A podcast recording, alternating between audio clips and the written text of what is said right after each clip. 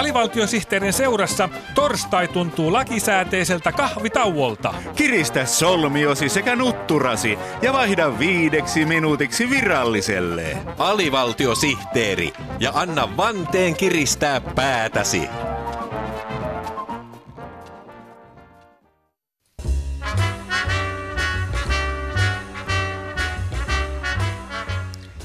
Joka vuosi kymmeniä hammaslääkärijonossa olevia suomalaisia katoaa selittämättömästi. He ovat aivan tavallisia kaikenikäisiä suomalaisia kaikista yhteiskuntaluokista. Faktalaatikko. Suomalaisia yhteiskuntaluokkia ovat muun muassa seuraavat. Alemmat yhteiskuntaluokat. Keskiluokka. Ja ylemmät yhteiskuntaluokat. Suomessa yhteiskuntaluokasta toiseen siirtyminen on helpompaa kuin monissa muissa maissa. Perheenjäsenet, sukulaiset ja muu lähipiiri ovat ymmällään, kun hammaslääkärijonoon juuri päässyt kansalainen katoaa jälkiä jättämättä kuin kondylooma töölöstä. Missä he ovat?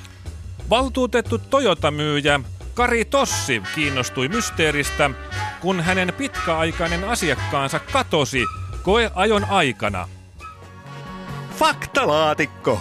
Autoa ei milloinkaan kannata ostaa ilman perusteellista koeajoa.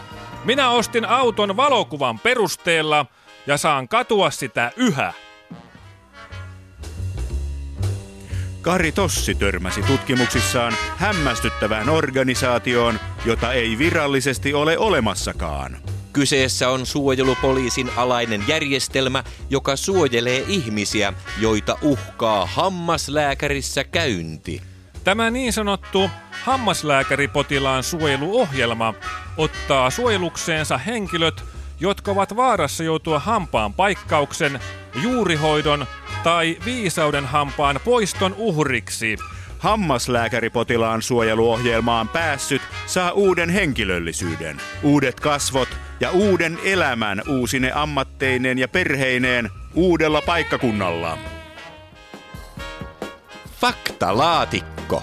Paikkakunnalla tarkoitetaan asuttua yhdyskuntaa, kaupunkia tai kylää, ylipäätään nimettyä taajamaa. Paikkakunnalla ei yleensä tarkoiteta hallinnollista kuntaa.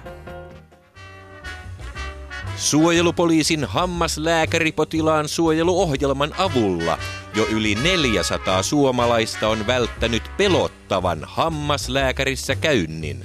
Pelkäätkö sinä hammaslääkärissä käyntiä?